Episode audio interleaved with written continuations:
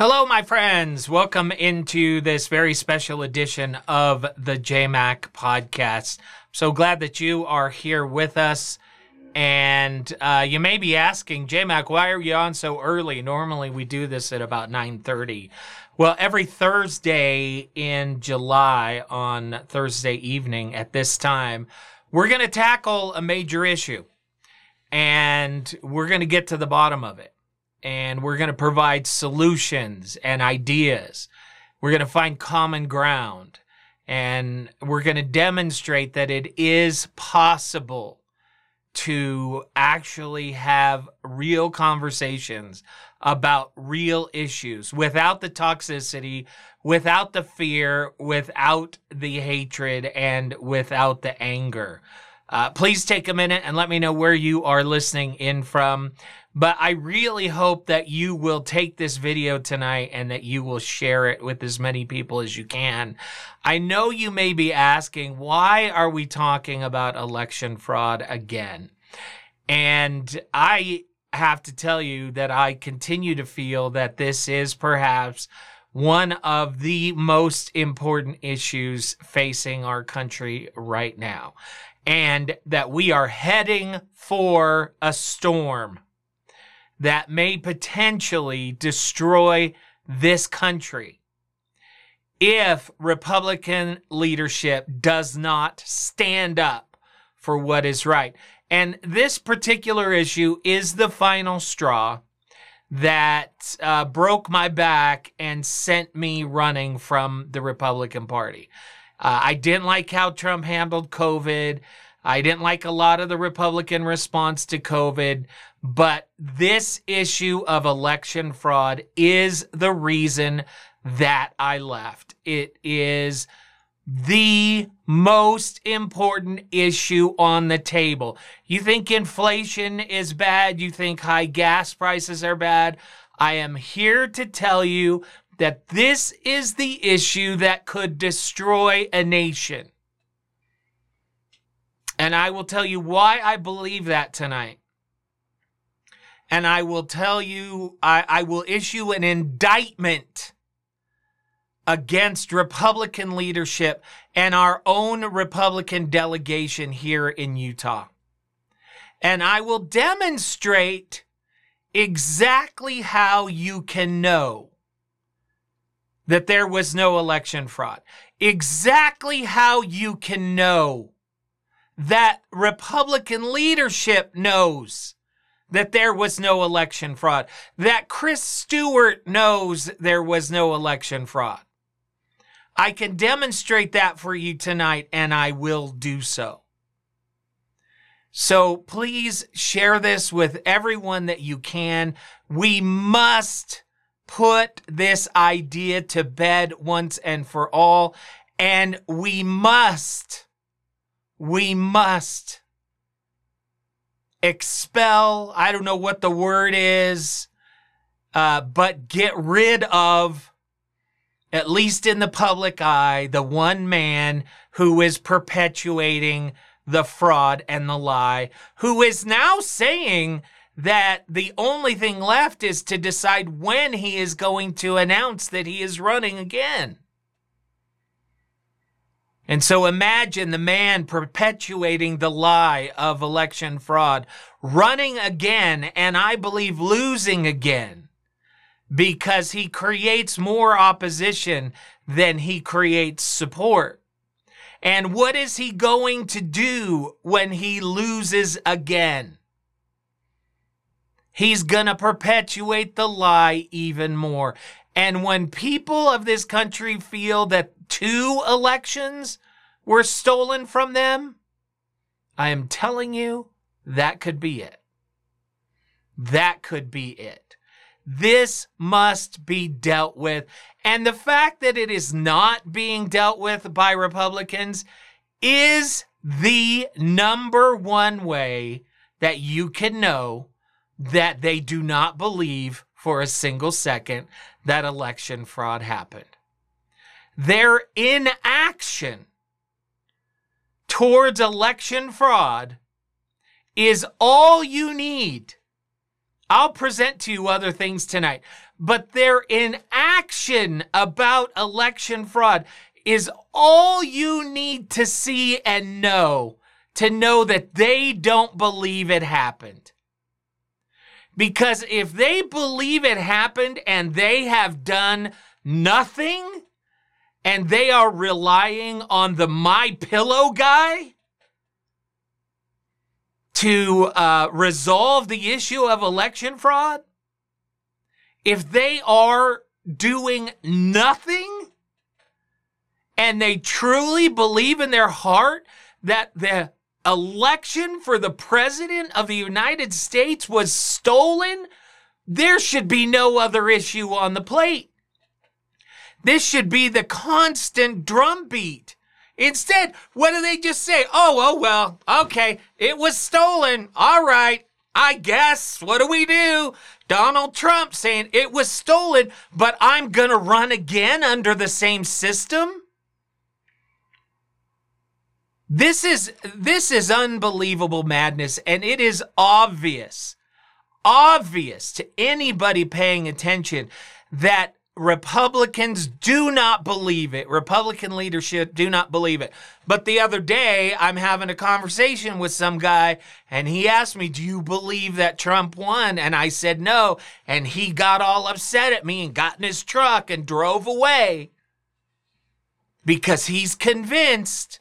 Why is he convinced? Because Donald Trump told him so. I'm telling you that this could break us. It could break us. Carol joining us on Facebook in Salt Lake. Thank you for joining us. Michael on YouTube from Weber County. Jake joining us from Tooele. Orion joining us saying blockchain voting. Elliot on Facebook joining us from Stansbury Park. Let me ask you a question. If you're an elected Republican official and you're in leadership, or you're just an elected Republican official, and you believe in your heart that the election was stolen, what do you do? What do you do?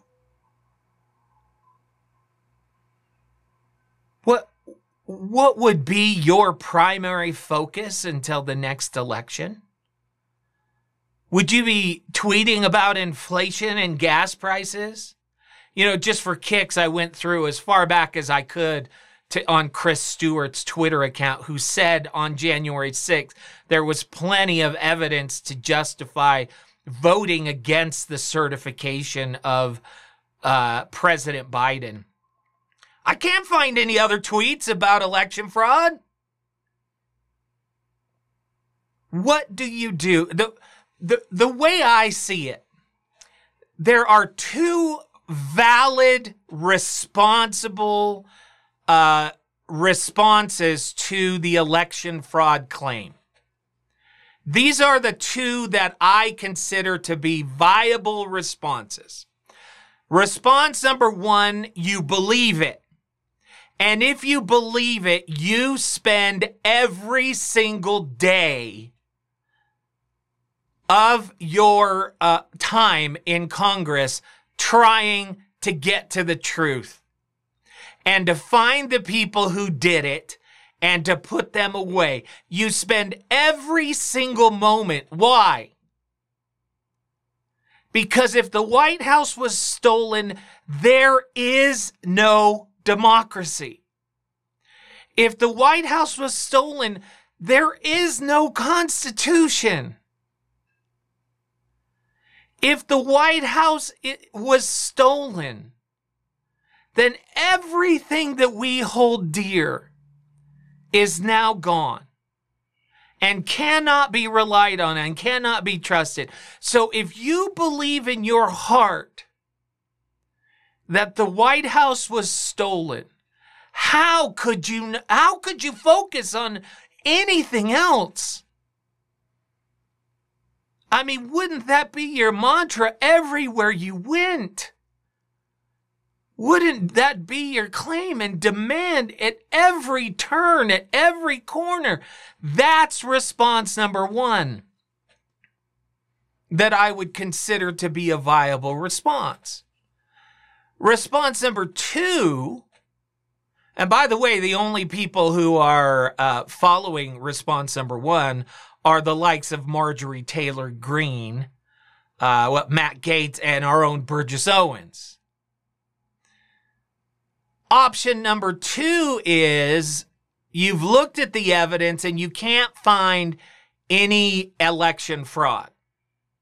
Now, keep in mind at the January 6th Commission, we have seen Republican after Republican after Republican after Republican say that there was no fraud and that they told Trump to his face that there was no fraud. So option number two is you don't believe there is fraud. Are you quiet then? No, that's not an option because you have somebody with tremendous following and a tremendous platform every time he opens his mouth saying that the election was stolen, destroying people's faith in our democracy, destroying people's faith in our Constitution. Now, if you choose, if you know there was no fraud and you choose to shut up and not say a word and not come out and say Trump is wrong, and you do that because you need his endorsement to keep your job, that is not upholding your oath. That is not upholding the Constitution. That, in my opinion, my friends, is corruption. You are choosing to let the lie stand so that you can keep your job. And I watch on Chris Stewart's Twitter feed this letter, Donald Trump endorsing Chris Stewart. Well, if Chris Stewart doesn't believe that election fraud happened, and if he doesn't have evidence that election fraud happened, Chris Stewart should be denouncing that endorsement and saying, I do not want the endorsement of somebody who continues to destroy people's faith in our democracy. But instead, he accepts the endorsement willingly, gleefully, he accepts it. Has Chris Stewart spent the last 2 years trying to find the fraud, trying to identify where it is and when it happened? No. He moved on the next day. He was over it. How many Republicans, the day after January 6th, the day after, they just moved on? It never even happened. And every time that Trump makes his election fraud claims, not a word. We just ignore it. It doesn't happen. That's not protecting the Constitution if you don't believe election fraud happened. So you have, in my opinion, one of two choices. Election fraud happened, and you should be fighting every single day to restore our democracy. Or option two, it didn't happen. You have no evidence that happened, and you should be shouting down and criticizing the man who perpetuates the lie. Those are the two viable options, in my opinion. If you have credibility, if you are honest in your heart, if you are a person of character. The Republicans didn't choose option one, and they didn't choose option two. They chose option three, which is an option that shouldn't be available. That option is silence. Silence. Every time Trump goes to a rally and says it, silence. And when Trump announced that he's running again, silence. And he'll talk about election fraud again. Silence. That silence is there so you can keep your job. And it is not a viable option. It is not. It is absolutely a sign of corruption and hypocrisy.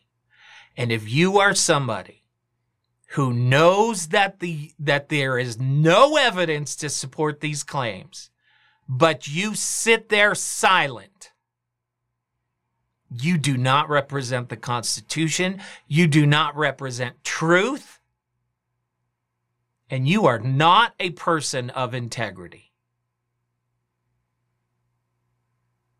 And that's what I'm afraid the leadership of the Republican Party has become. That's what it is. Either you fight to the death to prove that the election was stolen, or you tell the man who perpetuates the lie to stop because he's destroying our nation. Option three of silence is, in my opinion, an admission that you know exactly what's going on, but you're afraid to criticize it because you know you'll lose your job. And that means the most powerful thing in our country is not the Constitution. It's Donald J. Trump, at least to the Republicans. Todd Barton on YouTube says, was the election stolen? Short answer, no. Long answer, no. Michael Shelton said, I'd be gathering actual verifiable evidence and taking it to the authorities before I even tell anyone else about it. I would not be taking hearsay to the press. They're not doing anything. They have moved on. They are not doing anything while the man continues to spread the lie. Nothing.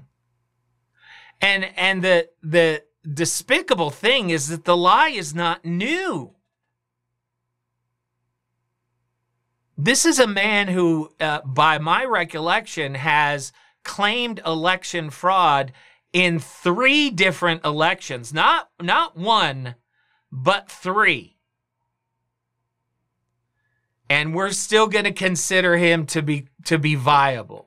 What 3 elections are we talking about? Well, here's the first one. 2016 primary, Donald Trump loses the Iowa caucus to Ted Cruz. He tweets based on the fraud committed by Senator Ted Cruz during the Iowa caucus, either a new election should take place or Cruz results should be nullified. This is what this man does. He cannot stand to lose. And when he does, he lies. And when millions of people believe those lies, it can get to the point where it threatens our country. When was the second time he lied? Well, after it was very interesting. It was right after he won the election. And a reporter asked him, how do you feel that you didn't win the popular vote? Oh, Trump couldn't stand that. He couldn't stand that he didn't win the popular vote. So then came the second election lie. I actually won the popular vote because millions of people voted illegally. That was his second election lie. That lie caused a commission to be formed, millions of dollars to be spent, people rushing out to find Donald J. Trump's lie, not his lie, his truth about election fraud. It was never found. And the third lie, that the White House was stolen from him by Joe Biden. This man is a known liar when it comes to election fraud. And Republicans will continue to support him. Now, I understand when your everyday citizen who is watching certain news channels every day, when they get caught up. But I will not forgive Republican leadership. I will not forgive Chris Stewart. I will not forgive anybody, especially those who were in the building on January 6th, for choosing option 3. Silence. Your silence is deafening. It is an admission of your knowledge of the truth.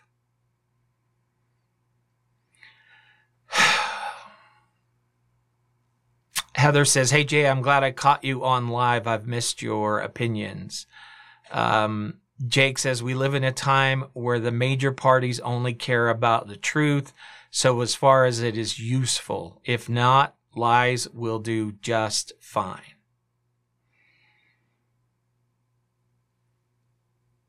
There is no other choice, in my opinion.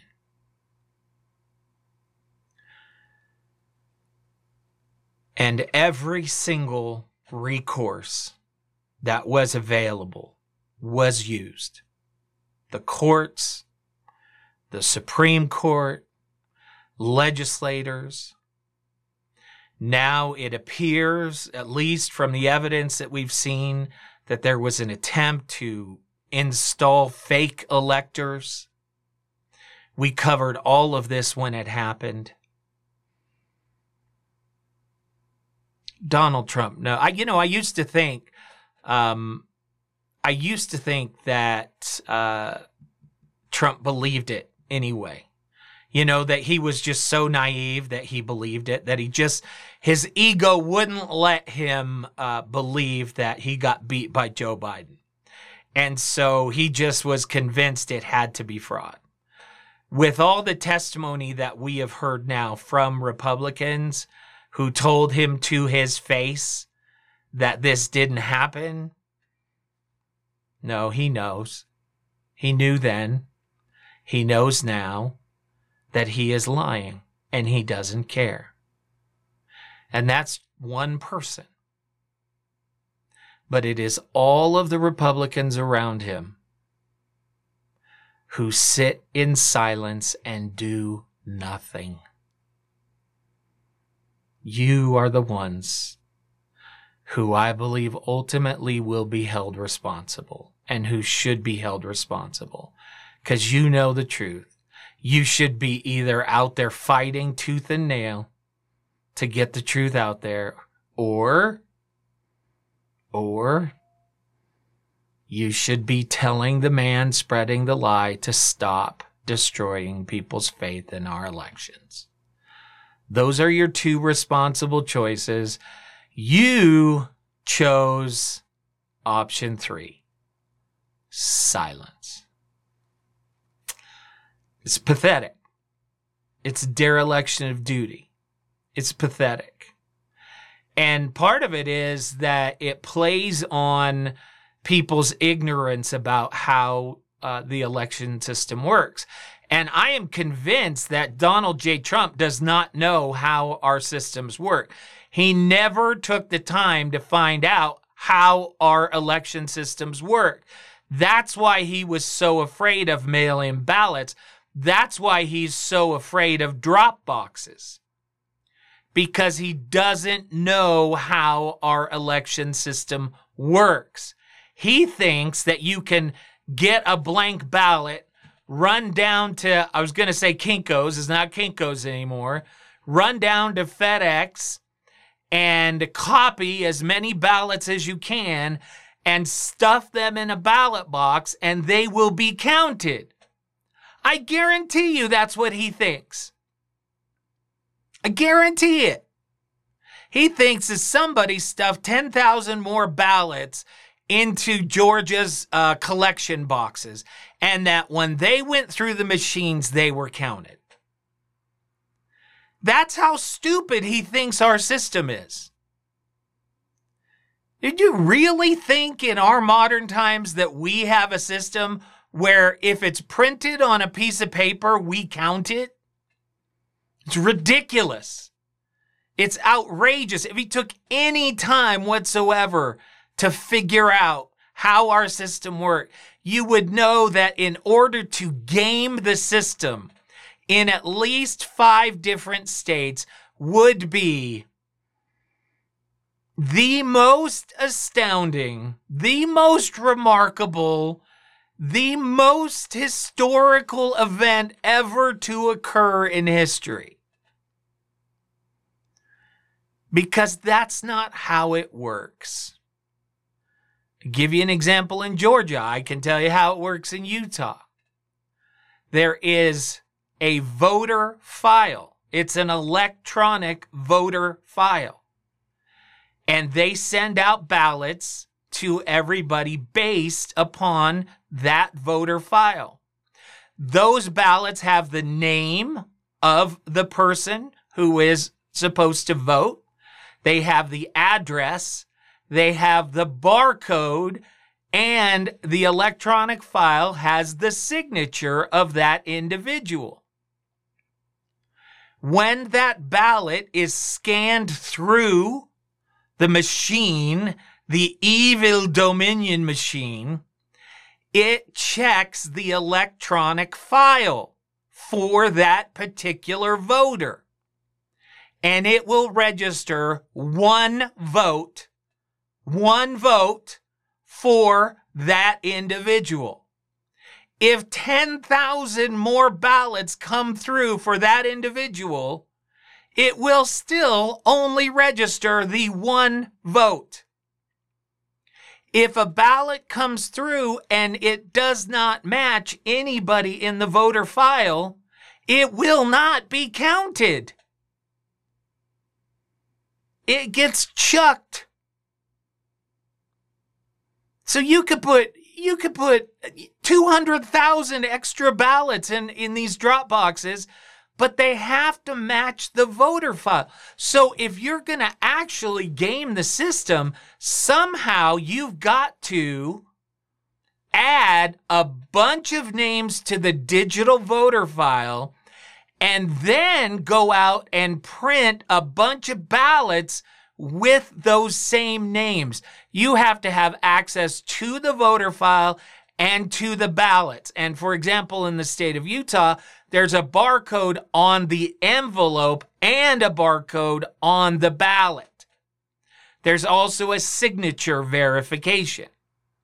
So in order to pull off this unbelievable miracle, you have to be able to change both the voter file and the paper file.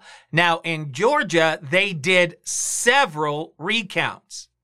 First, they went through the voter file to see if individual voters had more than one vote. Then they did a paper audit.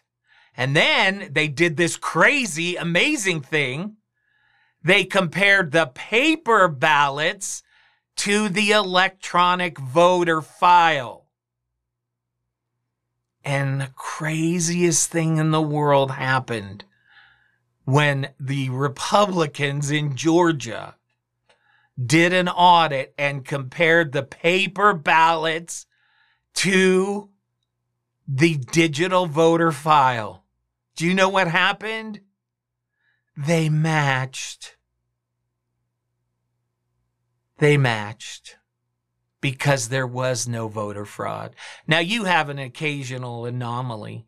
You have the person who, their father died, but they got a ballot for their father, and so they decided they'd send that in as well. You get that from both parties. I'm not here to tell you there was no voter fraud. There's voter fraud every year. There's dead people who vote every year, but not 8,000, more like 8 or 9. The audits matched. They matched. In order to game the system, you have to be able to change the voter file and then produce ballots to match that file. There is no voting system that will just accept every single ballot that you put in the voter system. It just doesn't work that way.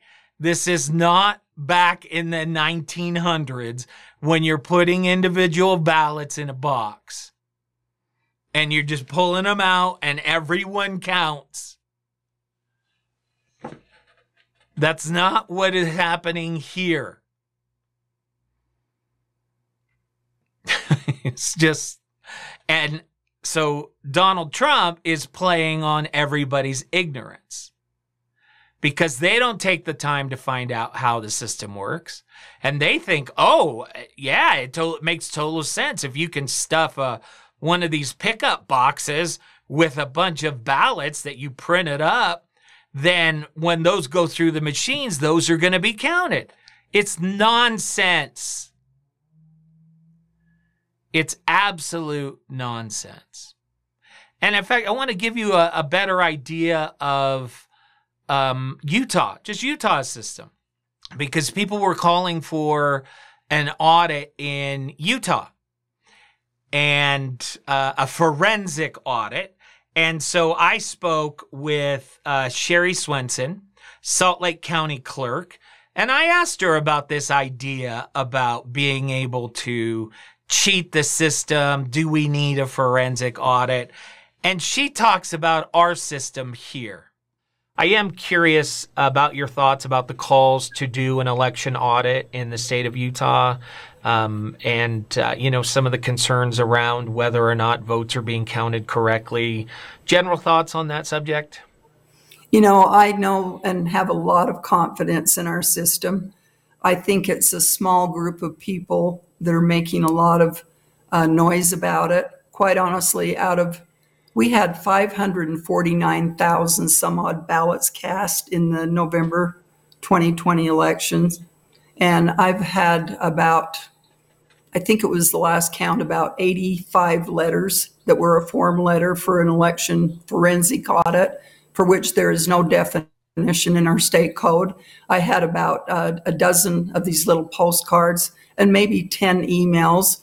And so when you put that in perspective as far as the masses asking for some kind of a forensic audit, it's minuscule.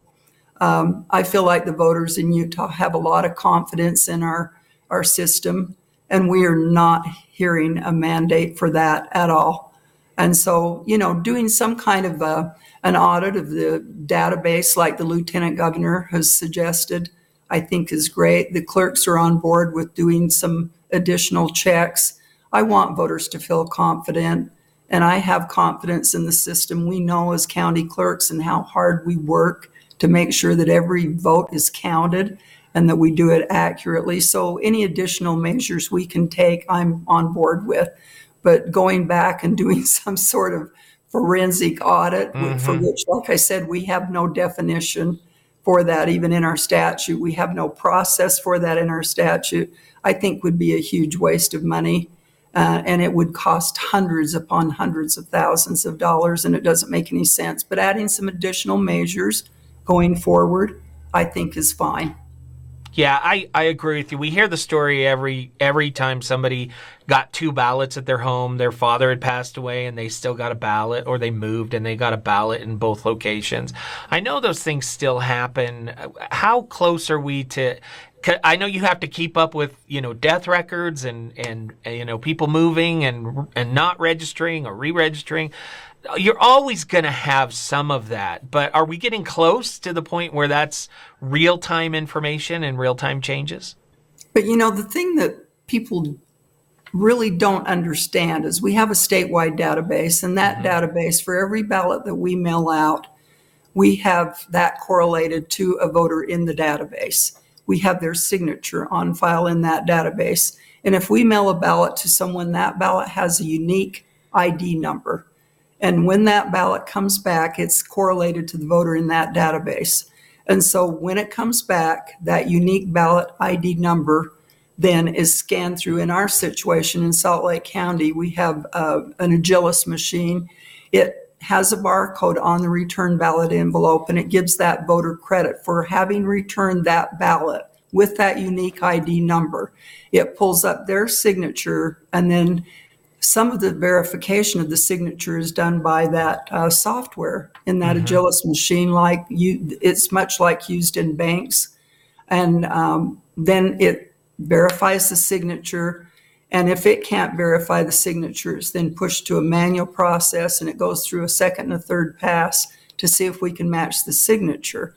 So if the signature doesn't match, we send the voter a letter saying, you know, the signature doesn't match. They have a chance to cure that ballot. But the thing that's important, even if a voter moves and we send another ballot to another address, it is still correlated to that database, and only a unique ID number for every ballot sent is counted for a voter, and only one ballot can be counted for a voter. So if we send a different ballot to the same voter, it has a different unique ID number. And so it doesn't matter if we sent 10 ballots to a voter, only one ballot can be counted in that database. And it is correlated to an active voter in that database. And again, same thing applies if they go vote in person. If they vote in person, they wouldn't be able to vote in person if they had returned a ballot, and vice versa. So that database all is correlated, one ballot per voter. Doesn't matter how many ballots, if they move and have to receive another ballot, it has a unique ID number for each ballot sent, and only one ballot can be processed in that database. And so even if it isn't real time, because we have people constantly moving, but that database has a ballot assigned, and only one ballot can be returned. If a new ballot is sent, that old ballot, the old address is spoiled. And then when it comes back, it's kicked out. And I wish I could show that to every person so they would see that, you know, even if somebody receives a ballot at an old address, it isn't going to be counted because it would be spoiled. We get things back from the post office telling us that the voter has moved. We then spoil that ballot. We're doing updates with the NCOA, the National Change of Address, all the time. And we are then spoiling that ballot for that voter, making that voter inactive. We try as much as possible, but we can't keep track of every single move the voter makes. Sure. But, you know, people are under the impression, because they just hear what people are saying, you know, in the media, they think if I got a stack of blank ballots and filled them out and sent them in, that they would all be counted. Nope. But there's no way, because first, the barcode is not on there. Then it has to match an individual in the database. It's not going to. If they're all for one person's name, only one vote is going to be counted. So the fact that there's an electronic record and a paper record makes it much harder to game the system. And I think people just hear mail-in ballot, and they think that anybody can go take their ballot down to a copy center and start, you know, zinging off copies and sending them in. It can't work that way. If it was that simple, then they'd be right. It would be a ridiculous system. Well, not only that, you know, when you hear things like people could produce ballots in their living room and insert them into our system, that would never happen. It couldn't happen, because when we order ballots for individuals, they have to have that unique ID number correlated to that voter, an active registered voter in the system, in our statewide database. And they have to be in our envelopes with that barcode on the envelope, the return envelope. And it has to be, when it comes back, that barcode on the return envelope with that unique ID number has to be connected to our system. They cannot insert ballots into our system. And the signature has to match the signature of that voter in our file. Yeah, I love it. I'm a big fan of the mail-in ballots. And anytime somebody says they're suspect, I ask them how. So there you go, Salt Lake County Clerk Sherry Swenson, basically talking about people's ignorance about how this works.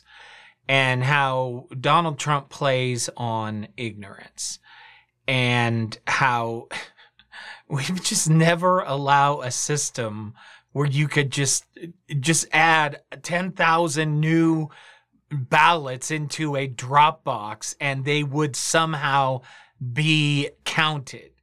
It is, the only way to do it is if you could hack into the digital system, and you would have to add all of that information, signatures, addresses, all of that information. And then you'd have to print all of the ballots, and then you would have to turn them all in, and they would have to all match. To be able to pull off something like that, and then to consider that every state does it a little bit different. And this is one of the other things I wanted to point out. One of the beauties of the Constitution is it says the states will decide how they will conduct their elections. So they all do it just a little bit differently.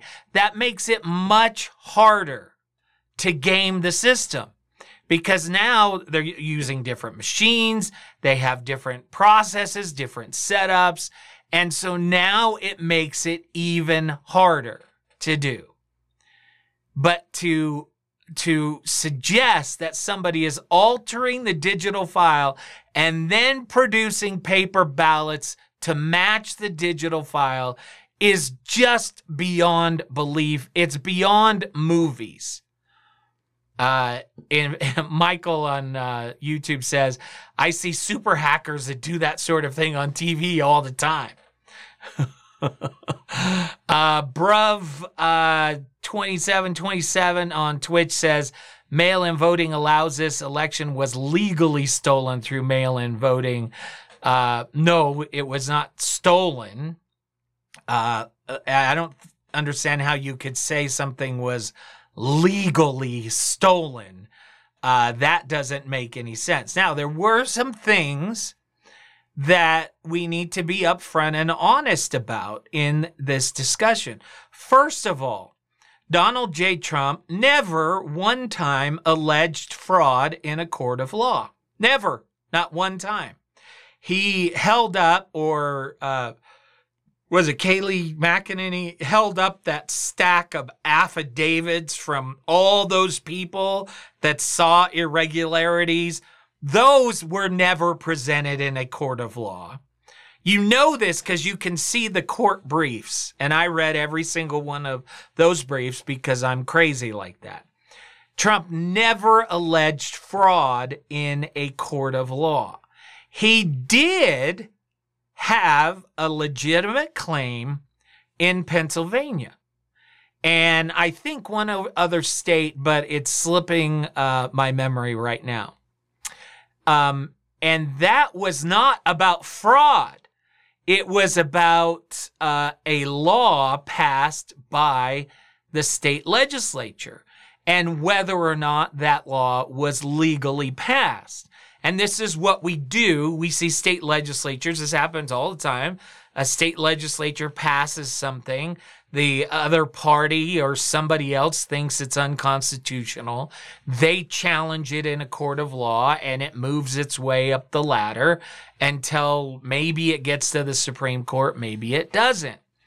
There was a legitimate case in Pennsylvania that it was against the Pennsylvania state constitution to send unrequested mail-in ballots to every single citizen.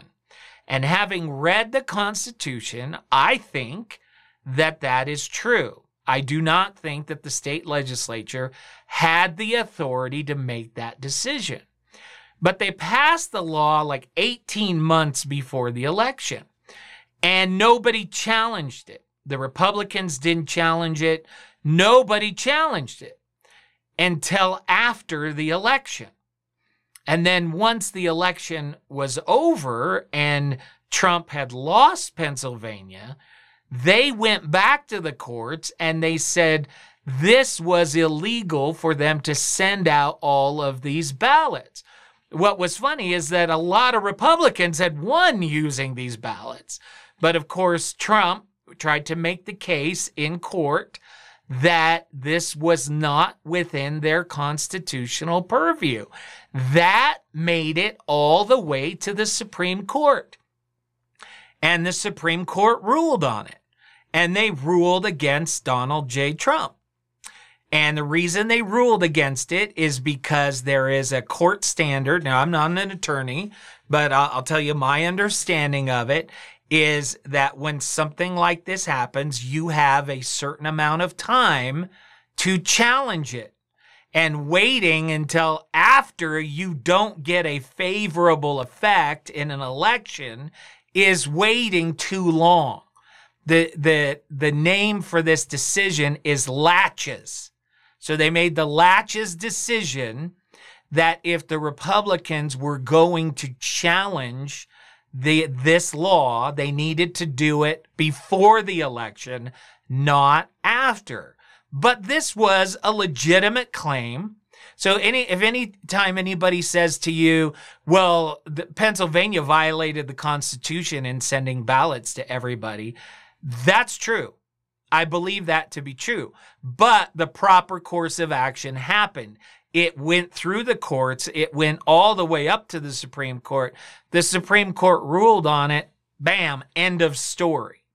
And that's not fraud. That's not a stolen election. That's simply a legal issue. And it was handled legally, which is where all of our election fraud issues should be taken care of. And when you go to a court of law and you allege wrongdoing, but you never even use the word fraud in your cases, but you're out in front of the American people saying fraud, and then it's your case was thrown out, not because you didn't have any evidence, not because you didn't say the word fraud, but because those judges are activist judges and they don't like you. No, go back and read the briefs. There was nothing there. There's never been anything there. And that's why I go back to Republican leadership.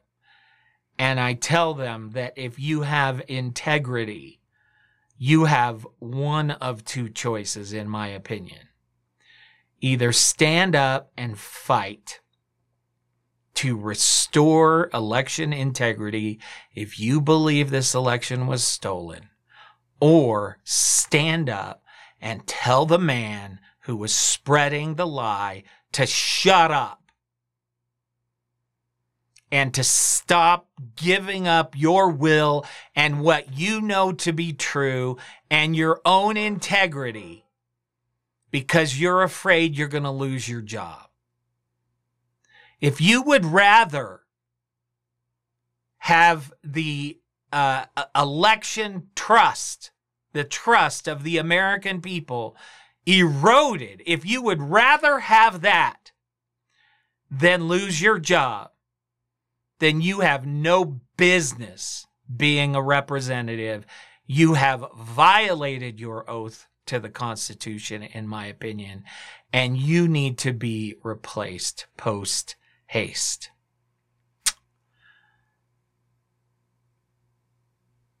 And once again, the greatest evidence that there was no election fraud, inaction on the part of the Republicans. That's all you need to see. That's all you need to know. That's it. That's it. All right, some of your other comments here. Jake says the election wasn't stolen from Trump. He all but gifted it to Biden when he worked nonstop to convince his supporters to not vote by mail. That was certainly a big part of it. He certainly chased them away from voting by mail, but a lot of them still stood in line and voted. I think that the reason Trump lost, I don't think it has anything to do with Joe Biden. I think it could have been anybody. I think the vote in 2020 was ABT, anything but Trump. And people are like, how can you say that? He was so popular. And no, that's not true. Trump is a divider. He has the ability to create a rabid following who will follow him and support him right down to attacking the Capitol of the United States. They will believe anything he says and anything that he does. But when you look in history at any person like this, the other side of the coin is that they create opposition. President Trump never made an attempt to consider the other side. He never made an attempt to reach out to the other side. When anybody disagreed with him, he assaulted their character, and he made them feel unheard, disenfranchised, and unwanted. He himself generated more opposition for himself than he created support. I don't think this election had anything to do with Joe Biden. I think that's why Democrats have turned so quickly against Joe Biden. And that is why Donald Trump, in my opinion, that is why Donald J. Trump lost the election. He's the great divider, not uniter.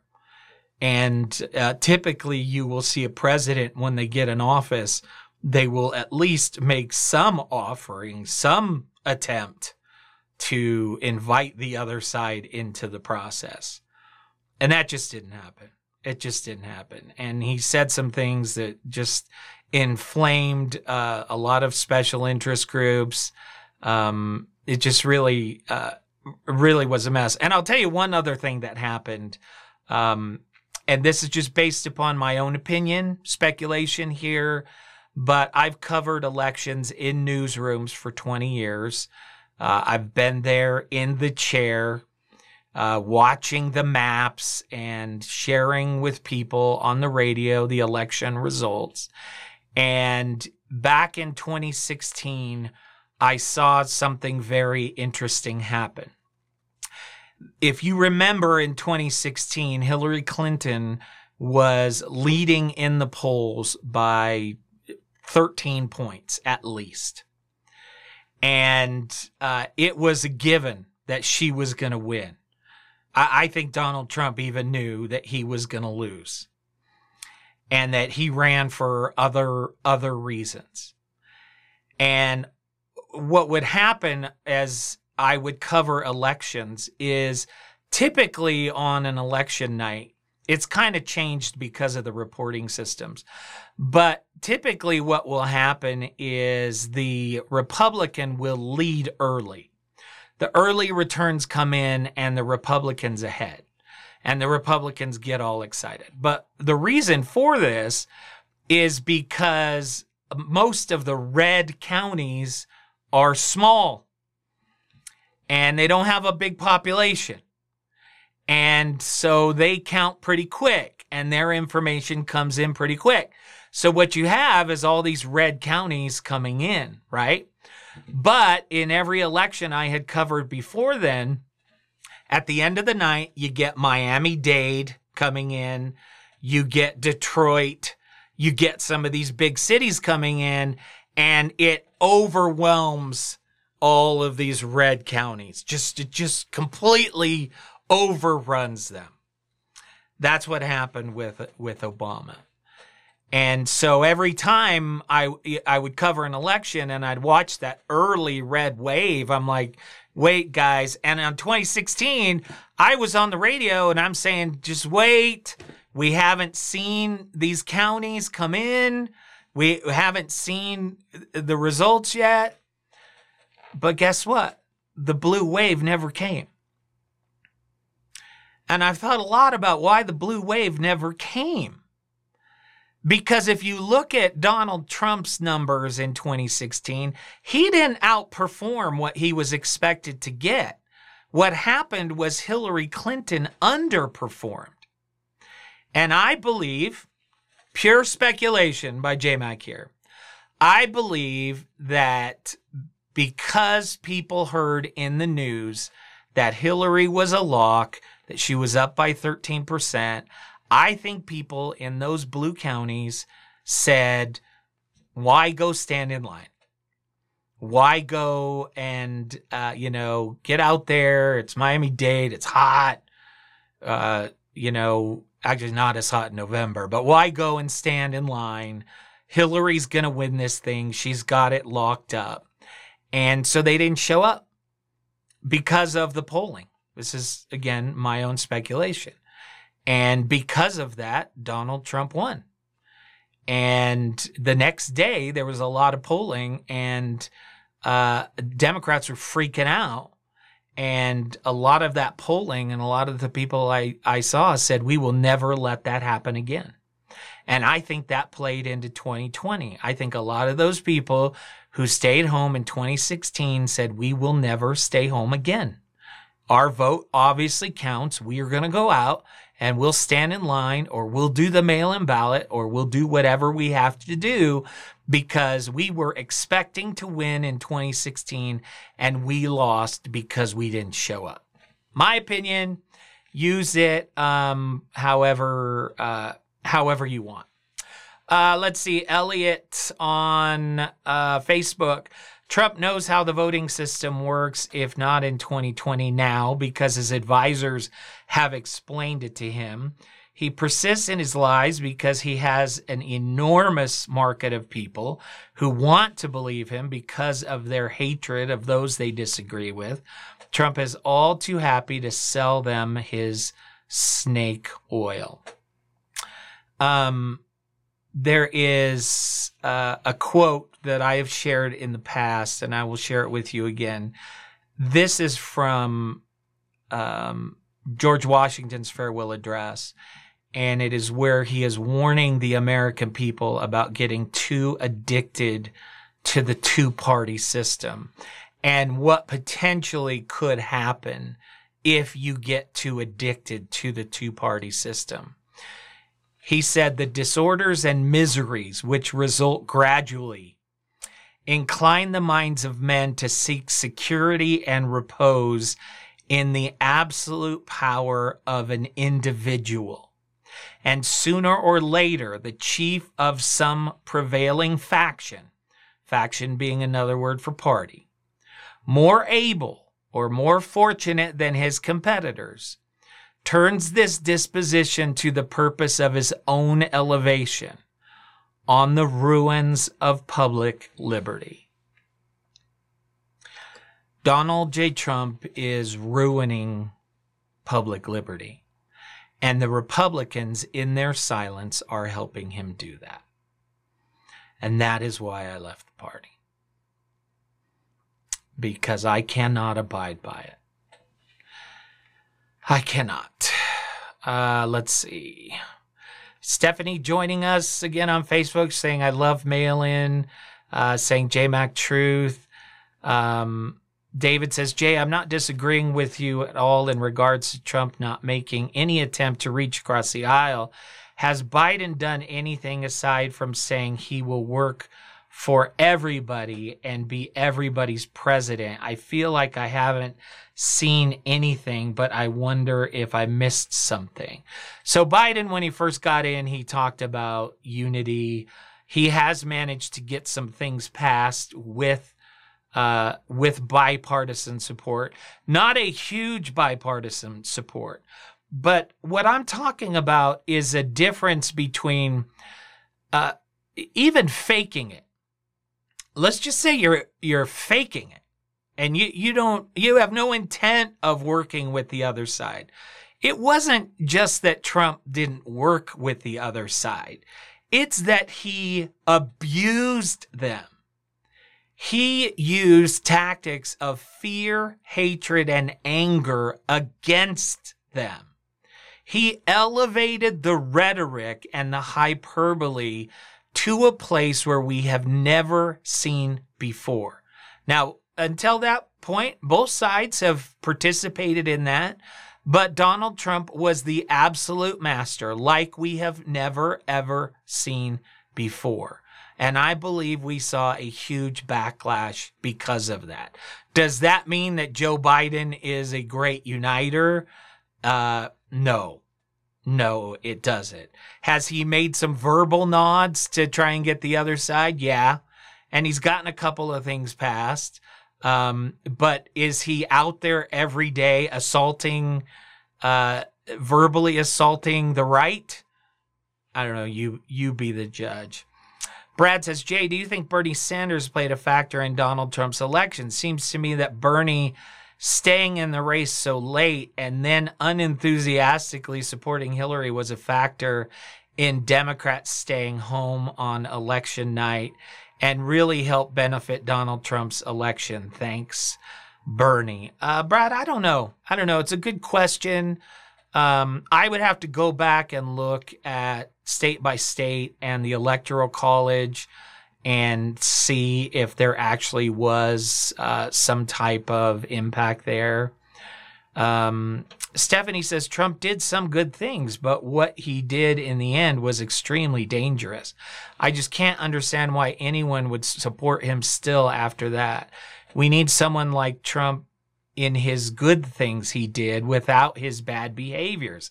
I agree with you, JMAC. He's dangerous. Stephanie, I'm really glad that you're willing to see and point out that Trump did some good things.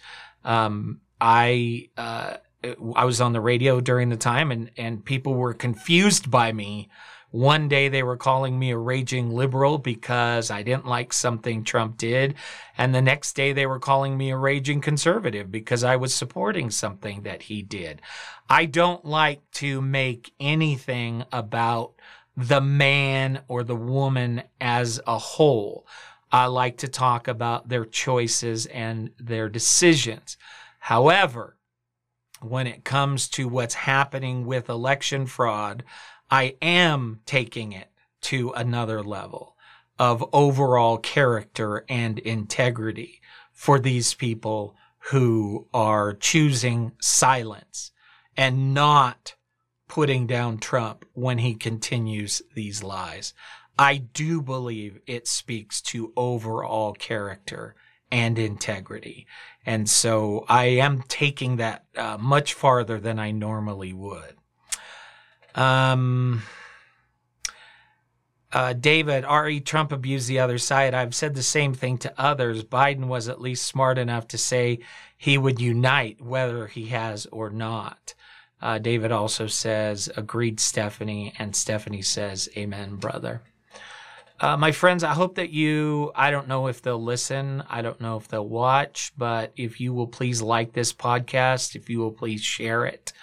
We're going to be every Thursday night in July and maybe into August, we're going to take on a major topic and we're going to dive in with solutions and answers. I wish I could say that the lie of election fraud was well behind us. It should be if we had Republican representation that values integrity and character and honesty over keeping their jobs. We don't have that anymore. That is one of the reasons why I'm asking you to support me as I run for Congress. If you are in District 2, you will see my name on the ballot, and I hope that you will consider that. And if you are not in District 2, you can still help by making a donation. Your money is going to make this happen, whether it's $5, $50, $2,900. If you've already made one donation, make another donation. We need your support if we're going to create change. We need to choose people who will choose integrity over their jobs. And I promise you that I am that person. So thank you so much. And please take a minute and go to jmacforutah.com and donate. With that, I'm going to try and make this short tonight, just because when people see my podcast in the last 2 hours, they're less likely to watch. So we'll sum this up and keep it a little bit shorter tonight. I thank you once again for joining me and for all of your comments. I hope you have a wonderful night, and please, please take a minute to donate. Go to jmacforutah.com, and I'll be back with you next week. Thanks, everybody.